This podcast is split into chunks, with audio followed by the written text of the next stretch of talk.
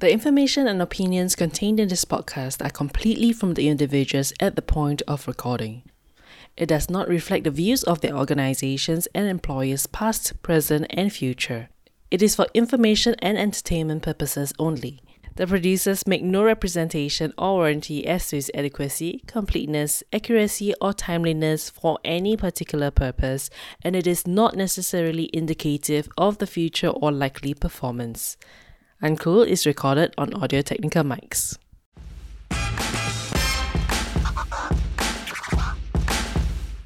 If you have not caught up with last week's episode, you should go back and catch it because we are in our second episode where we're talking to Danny Leong, who many in the video industry may know as Mr. Intuitive Films. But they have not seen him in the last two years, two and a half years, because he is over in Auckland. Hi, Danny. Hi. Hi. Hey, you're, you're, you're based in uh, Auckland now. I live in a part of West Auckland where I'm like 20, 30 minutes away from, from city center. And then I'm 20, 30 minutes away from the some of the best beaches in the world as well. To give a little bit of context, right? Intuitive Film has films has been around for 15 years, right, Danny? And it started because of your passion for video production. But in the beginning, you studied law, and many of us will agree that that is pretty cool. It's not easy to get into law school, yet I think you made a very, very uncool decision at that time. Sure. Uh, to, to to correct it a little bit, I didn't jump from law directly into making videos. Um, wow, there was yeah, more. yeah, yeah. okay. I, I, I, I was passionate about drama. I, I, I spent a lot of time uh, in law school actually working in on stage productions and stuff. So I enjoyed that. Um, and that's a natural progression to, into telling stories and stuff like that. But I actually practiced law after graduating. I practiced law for a full year and a half. And then I, I told myself, this is not it, man. Uh, th- this is just not me. Uh, I'm gonna try something else, and it doesn't help that my my dad's a lawyer, so Oh, yeah, God. uh, yeah, it, it, it doesn't have my, my dad's a lawyer, my brother-in-law's a lawyer, my sister's a lawyer as well. So in a way, we have a kind of family of lawyers. I think going into law, we would think that that's a professional degree. It's good to have. It was more of a mental decision. To be honest, I enjoyed it because there was a lot of time outside of law to do a lot a lot of other things. We only had like don't tell lawyers out there. I don't know whether it's changed, but we only had like 10 to 11 study hours per week compared to engineering, you know. Engineering, usually you have 30 hours study hours, you know. So 10 to 11 study hours, the rest of the time you're supposed to self study. So that's when I did a lot of other things. lah. I joined committees, uh, a lot of other things. lah. But I actually practiced um, in a corporate law. I actually practiced corporate law, which I admit was useful to know. Um, but it, it was just so, number one, it, I, I felt stressed because it wasn't me. I felt it, it, it just wasn't me, right? I, I, I didn't enjoy it. To be honest, there were parts of it that I enjoyed, uh, but I, I couldn't see myself doing this long term. I, I did what I call a 20 year test. And I say 20 years, meaning I would ask myself, hey, 20 years from now on, I'm not going to ask me myself what I would have because if I ask myself what I would have, as you know, lawyers earn a lot lah. Even at that point in time, you know, you could see a progression. Hey, you work kill in 20 years, you're going to get somewhere, you know, you're pretty comfortable in life and stuff like that. Uh, but I asked myself, do I want to be that person in 20 years from here? And I looked at some of the, uh, for I've got a lot of friends who are lawyers and they're fantastic people sometimes. But I asked myself, do I want to be that person? You know, so uh, and I, I looked at some of my partners and I asked myself, hey, do I want to be that person? And I said, oh, no, I don't want. It's a personal choice. I, I didn't feel like I want to be them. And because I didn't want to be them, I need to get up now because I know that if I stuck to it, even for five years, right, by the time you probably, hey, get a car, um, you might already put in your down payment for a house. That's when you start getting locked in. You're on the ladder, right? Where which you have to kind of keep going on that ladder because you you you you either get comfortable or you get so used to some of these uh, material comforts, right, or lifestyle. I said, oh no, I've got to go, man. I've got to go, and I've got to go now. so that that was really the turning point for me. Yeah, and and and that um, sort of opened my eyes and say, okay, uh, big bad world out there. What options are there? And it wasn't easy. And actually, the the next job I got was working as a business management trainee with a logistics company in the UK. It's damn strange, okay? I actually went to the UK, uh, worked there for close to a year. Uh, but again, logistics wasn't really the thing to do. Lah.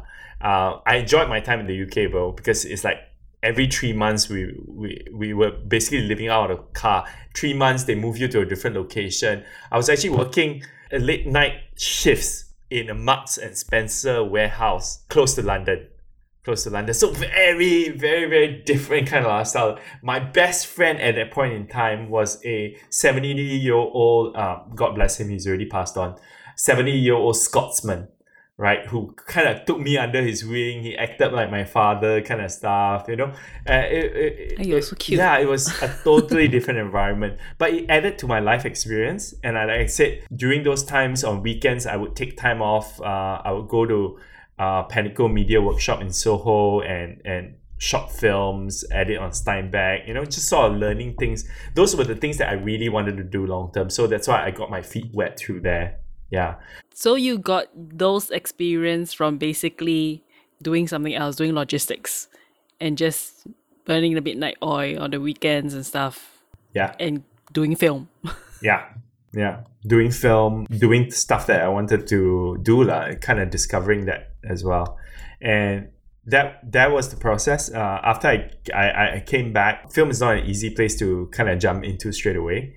Um, after I came back from that, I, I, I did work in one two companies, and then after that, I actually just trying doing things like marketing, business development, um, and then I was actually even lecturing for a while at, at, at Poly actually. Um, yeah, yeah. Before I decided to join the Advanced Diploma in Film Production program, and that was that was run in Ngee Ann. That, I don't I don't think they run that anymore. No, they stopped that after a couple of years. The advanced yeah, one, is it? Yeah. I, I think they had it on for like seven or eight years, and then after that, uh, not enough people coming in. Sign-ups. Yeah, sign ups mm. and stuff like that. I think it was a pretty good cost. I had only enough money for one year.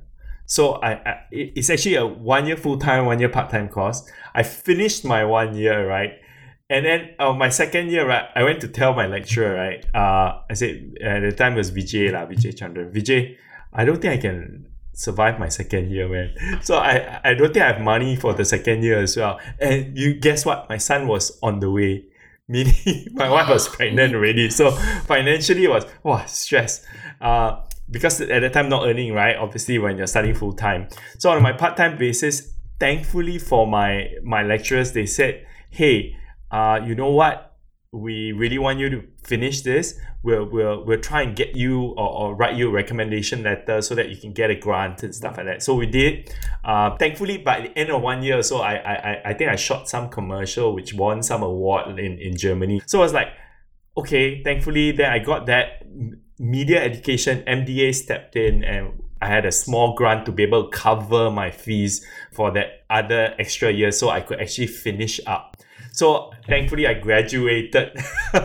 and through the second year, I was freelancing. I, I, I freelanced as uh, first AD with uh, uh, production house Verite. Uh, we were shooting uh, basically dramas and stuff like that. Was there ever a point where you thought, okay, maybe I should just go back to law? Because, you know, it's the easiest thing to do. Right? Yeah.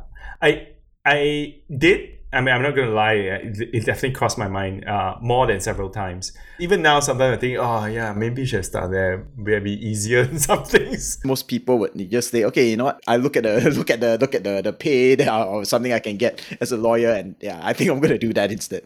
We choose what we choose, and we kind of, yeah, have to go that way. I think it was really the fact that sometimes you, if you've gone too far already, then you might as well just continue discovering lah I think that's the whole thing. it, it, it, it, wasn't, I couldn't see myself behind a desk anymore. Yeah. I, as in, not to say I'm not behind the desk now, but in terms of the kind of work that we do, uh, there's a lot more creativity involved and stuff like that. And yeah, I just felt that that is a lot closer to what is me than than law would ever be. Lah.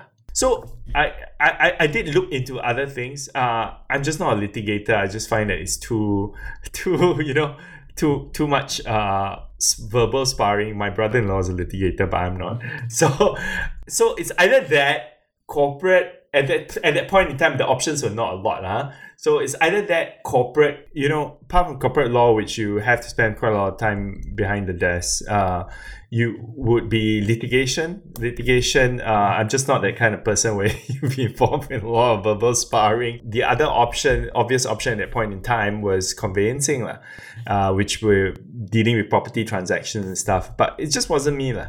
So it's really these were the three options that I was aware of. Obviously now you know that there are a lot more other things like technology law and stuff like that that you can be involved in if you like.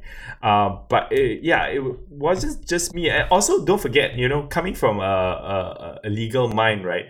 Um, you tend to look at things and what are the things that can go wrong because that is your that is your job. Looking for platforms to feature your business or your project? Just reach out to us at contact at creatives at work.asia or drop us a DM to find out how and why doing so on the Uncool podcast is such a good idea. Speaking about that, right, the, those major decisions that shaped your life, there was another major um, I won't say it's a decision, lah. I hope it's not a decision, but a major turning point. My health started deteriorating. I started getting a lot of gut and and and and sinus issues um, for many many years. And and I went a very conventional path, obviously, to to in and out of specialists, doctors to kind of find what the hell is wrong with me, right? And up to a point, many many years, and you you you struggle with things like chronic fatigue, uh, sinusitis, constant infections and stuff, and couldn't pinpoint. You know, I spent a lot of money, a lot of time uh, until I said, look, uh, this can't go on. And I then veered out of the conventional path and started looking at uh, non-conventional options, uh, which kind of opened my eyes to things like alternative healing and stuff like that as well.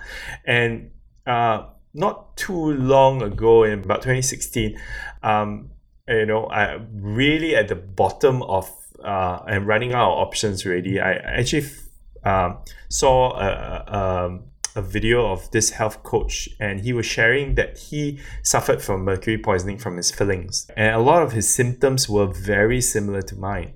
And i said shoot uh, let me approach this guy. And i you know long story short I, I i approached him and stuff. And he said look danny why don't you do this test? Because currently uh, mercury poisoning is not really recognized uh, but you do this test to see what your mercury levels are. And when I did that did that test, this is the reference range of a normal person, right? Everybody has a bit of mercury.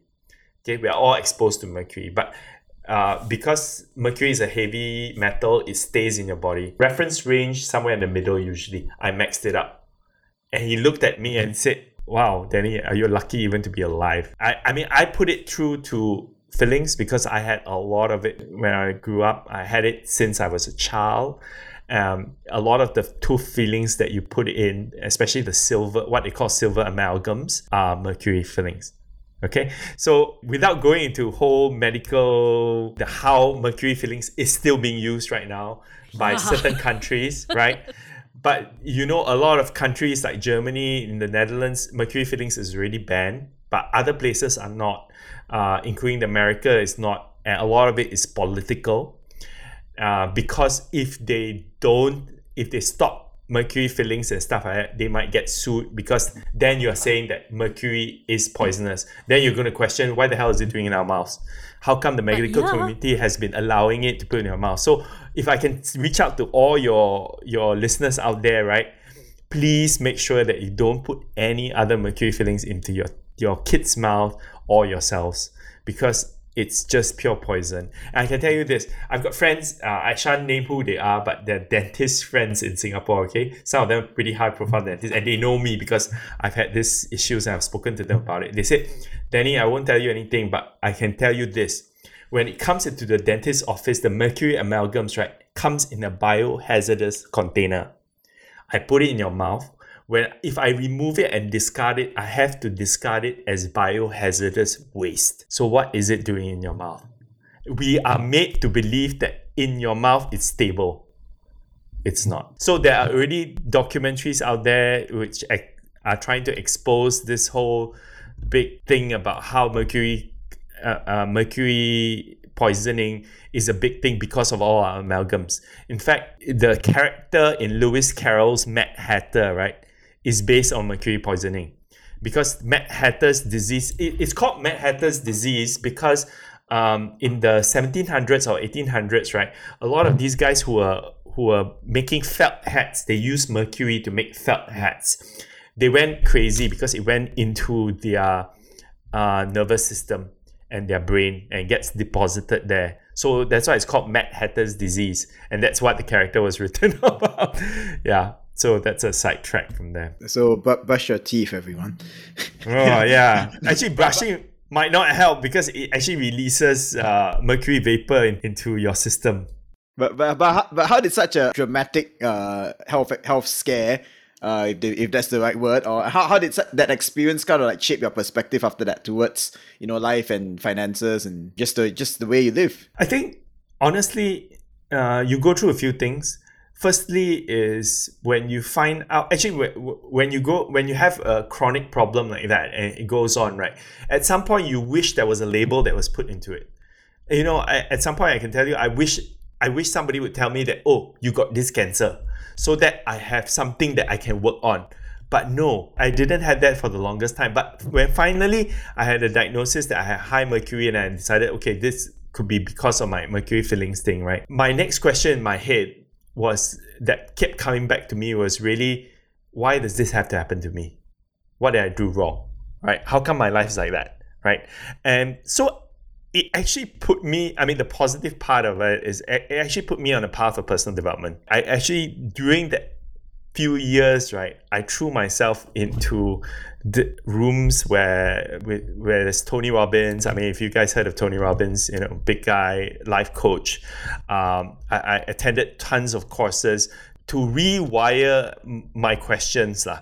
and it became to a stage where I started asking myself, okay, now that I've had that experience, what are the changes that I want in my life? And that leads to the same question why my kids are in a Steiner school? Because I want them to be aware of a lot of other things apart from the conventional things, right? Uh, and if anything, if my experience can help other people, uh, even getting the word out there and talking to people about mercury poisoning, how they should stay away, then that makes my experience uh, worthwhile and meaningful in a way. So that also, of course, changed your, your outlook towards the way you approach your finances and other investments, especially now. Uh, you know, when you say on LinkedIn you're like a media entrepreneur and uh, investor and so on. Uh, how, how did that change your perspective towards finances and and and and you know and the like? So i'm playing a bit of a catch up because uh, you know obviously through my health struggles and stuff like that um, my concentration wasn't in building finances. A lot of it was i spent a lot of years trying to survive and just trying to manage uh, some of my chronic uh, issues with that. Uh, now I actually am. I, I know you're going to bring up a lot of that questions later on, right? I actually invest quite heavily into blockchain and cryptocurrencies uh, because of two things. I actually believe that that is part of the future that we want. Um, I believe in the future of decentralization. Um, I also believe that um, you know there are a lot simpler, more transparent ways that I want to be able to support um, yeah, so uh, quite a lot of my investments are in that space. Lah. You mentioned crypto, you mentioned blockchain, all these future tools, and of course there's other things that are coming in like NFTs and so on. How do you see this all these future tools actually shaping the media industry and, and the creative industries? Oh, I think it's big disruption. I really think uh, number one, whether it's the freelancer or the creator, right, no longer have to be beholden to a bigger organization, actually, in a way. I mean, if you talk about NFTs and stuff like that, there's more power that goes back to the creator. The creator gets to uh, have a residual income when an NFT is sold and sold and sold again. And in a way, uh, launching an NFT is not as complicated as you having to go through the various loops of going to a, a, a production company or going to a big organization to get that done. Uh, that will slowly apply to other things like the music industry. That will slowly apply even to film as well. You you might find that the the way people crowdfund future projects is very different. We'll go online. I will contribute fifty dollars to buy an NFT, which contributes to a film that is maybe an idea that Sean put up, and I believed, and I'll buy it. Right, and and that's all done in a transparent process, uh, and the profits are then distributed as well. So I, I, I really see that as the future. What about for blockchain? Do you see that coming in ever into our video production line? Yeah. So uh, the decentralized part of blockchain is the key thing that I feel is the biggest game changer. The fact that we can uh, get a bunch of anonymous people, whether it's your Doxxed or not Doxxed doesn't matter. Actually, you could be anonymous as well, right? You can get everybody together and everything is decided through a ledger, right? And, and, it's obvious we know what these things are, and projects can lift off the ground. And we're actually seeing quite a bit of that in the NFT, NFT space as well. People are are using it as a crowdfunding platform, right? And people can launch millions just from a, an idea that that that takes fire yeah of course having said that there are a lot of scams out there as well yeah i think um there are different ways to do it and um and like what, what you said i think right now there's this thing that's like tearing me into two right? Where i see there are a lot of scams. I hear more news about scams than anything else than the actual successes. I can't grasp my my height around that concept because as we previously discussed as well you know production is very labor intensive. And and now you're saying okay we can decentralize everything and and you know and make it and use blockchain and like but it's labor intensive. We can't we can't hide hide from from the fact that production is labor intensive, right? Oh, but it's two different things. When I'm talking about blockchain, I'm talking about how a certain project is constituted right I'm, I'm i'm not saying that we do less work no it's the same amount of work that goes in but how it takes off is you don't you may not need a centralized figure can you imagine if we've got uh 100 freelancers right and uh, the 100 freelancers are getting involved in a drama project which they believe in right? And they might not take uh, a salary in a sense. You can cover them maybe with with enough of a stipend uh, to cover their expenditure right? But they will personally invest their time in it as well. And of course uh, a portion of that means that they lock in a certain percentage of profits when their profits come. And that can be done through the blockchain because of the, the distributed ledger technology as well. Mm, oh, uh, okay, I uh, got you there. Okay. So, with that, right, what kind of advice would you give to creators in uh, specifically, right, about blockchain or you know moving into crypto or just finances in general? I think firstly is to really get familiar with it, what it is. It is very, very new and we're very, very still early stage. And because of that, don't dismiss it because there's going to be big failures. There's going to be, you know, scammers out there and stuff like that. But get familiar with it, get your feet wet. I, I, I really encourage people to, to do that because the possibility is there. It's just not crystallized yet. And it will take a few years to crystallize. By the time you jump in when it's crystallized already, uh, it might be a bit late lah. So I really feel people should uh, go out there, experiment, test, get their feet wet, see what works. Because then by the time it crystallizes, you're ready. And there's also that FOMO it's happening. It's like, what's happening? Like, uh, how do I get involved? But I totally get Danny when he said, you know, don't don't dismiss it. I think it was something like 2014, 2015 or something like that. You know, it's like a it's like a whole five six years ago or maybe longer. So I had this client who said, okay, uh, they owe you money. I mean, that's very typical. That you know, clients pay you late and, and so on. And then this client actually came and said, oh, you know, uh, I can't pay you cash, but I can pay you in Bitcoin. Do you accept Bitcoin? And then I'm like, uh, and I'm thinking to me, I'm like, no, how can I accept Bitcoin, right? I'm not going, my editor and my cam and my camera crew and all that, not going to accept Bitcoin. So how? So I said, uh, no, I can't. Imagine if I said yes, then if I said yes, then they're like, give, give me the equivalent of Bitcoin of that sum, and I held on to it like now what it is today. Never mind that it's dipped like crazy in the last two months. I'll be sitting on a like, big upside from from back then, you know. But at that point in time, I'm thinking like, but my crew is not going to accept paying me being paid in Bitcoin. So I'm like, yeah. no, no, well, that that ended well. But yeah, I, I, I, but I get what you mean. We shouldn't dismiss it. All these future tools, uh, Web 3.0 and so on. How did, are you then going to position yourself and how are you going to position Intuitive then? What kind of ventures are going to excite you then as a media uh, investor? Uh, Danny? Good question. I mean, currently I'm still involved mainly as a passive investor, right? So I, I obviously buy cryptocurrencies. Uh, I'm involved in some NFT projects. Uh, I actually have a small investment in a hedge fund on blockchain as well. Uh, just, these are all my experiments. I think for intuitive, we're kind of still figuring out, but my ideal thing is really media will play a very big part in the web 3.0 media will still play a very big part in the metaverse as well because you might have avatars going to watch commercials for example. I mean my my ideal version is that we have ais and avatars that that go and do work for ourselves while we are resting at home and then they're earning income they are getting taxed. But they again might also be involved with some sort of media production but within the metaverse or within a Web 3.0 kind of context.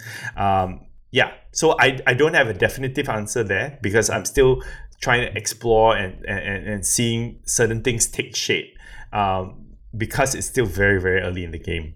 Yeah. Mm. So just keep your eyes open right now and your ears sharp. And I think it's also it's, it's because you own intuitive films, but you're not exactly creative. I mean, and, and, not to say that you're uncreative, but because you came with all this experience from from law and from logistics and so on, I I, I think your mind just works differently. I think it's actually very important as well, in a sense. I mean, that you definitely have the business mind. Yes and no. The pros and cons, uh, whether you're a generalist or specialist, you know, uh, and increasingly whether you have a broad based uh, subject matter. For me, I, because of my experience, I, I do have a broad base. But then again, you you you do get the you probably hear the off the repeated idiom that you're jack of all trades, master of none as well. so sometimes I wish, hey, I'm just this focused that I can just do this and I do this super well. so yeah. That's why you delegate. and, and that's why you get and that's why you can manage from Auckland. Yeah. someone else someone else is creative for you. Doesn't always come true. Sometimes I have to I still have to jump in and say, hey guys, we need to do this and I'm gonna have to do this myself. That's why you have to put in all your experiences and all your different experience uh skill sets to kind of solve the problem. yeah, I, am still learning. I'm still a work in progress. I think that's the key thing. So you definitely have a lot of experience for sure. Uh, what will you then share then uh, as a obviously a veteran of the media industry and having been through so much? Uh, what will you share then to the younger generation and to the freelancers uh, who are tuning in, especially about this, their psychology towards uh, towards money and towards their careers in the industry? Oh, I actually think a lot of youngsters who are coming into the industry are a lot more savvy than I used to be at their age, honestly. And they're, they're coming in with a lot more awareness as well, awareness in terms of options, um, and a lot more consciousness that whatever path that they went through in school, right, might not be the thing. Whereas I came in having to fight that or having to unravel a lot of that. And yeah, I, I, I actually think youngsters come in, you already, and they come into the world already quite media savvy. You know, they know how to shoot videos already. They can they can do uh podcasts. They they they can do their own vlogs and stuff like that. So they're they are very very savvy. I was actually stunned. You know, like uh when my daughters uh, they they will never want me to show that video lah. But at about nine years of age, right, she she made a vlog. You know, and and when I saw it, I said, "Wow." Bloody hell, this is so professional from a nine year old. No? because she just watch and then she just do it. Exactly. She'll go like, hi guys, you know, and click subscribe down here and stuff like that. She just, right there, I'll say, oh, this is the world that they come into and they're, they're already plugged and wired for it. Um, and which we, uh, being oldies, uh, I, I mean, oldies meaning older than them, have a lot to catch up. Have a lot to catch up. Yeah. So I, I'm not sure whether I can offer any good advice to them. it might but, be the other way around no, instead. But, but, but in, the, in the same token, they can't do what you do. I'm not dissing the younger generation, but I say if you ask them to okay, let's go do a, do a drama, hundred people drama. that I don't think they can perform as well. Yeah, but then but then they might they might do things differently as well. Uh, and oh, I, that, yeah, yeah. Then they, then they don't need hundred people. They just need ten. yeah. I I think if anything, I I would say as long as we keep our identity and realize that we are works in progress all the time, meaning that we will constantly keep improving, keep finding ways, keep discovering, keep being curious. If there's any good advice I would provide anybody, it would be that. That we're not fixed. Because the moment you say, ah, I know this, uh, that's when you stop growing. So, Danny, on that note, we do have one last question for you, which we ask all our guests.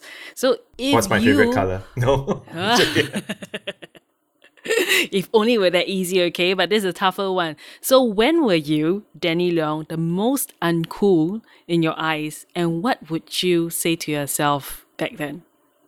Wow. I think I was most uncool when I basically uh, was a lawyer actually.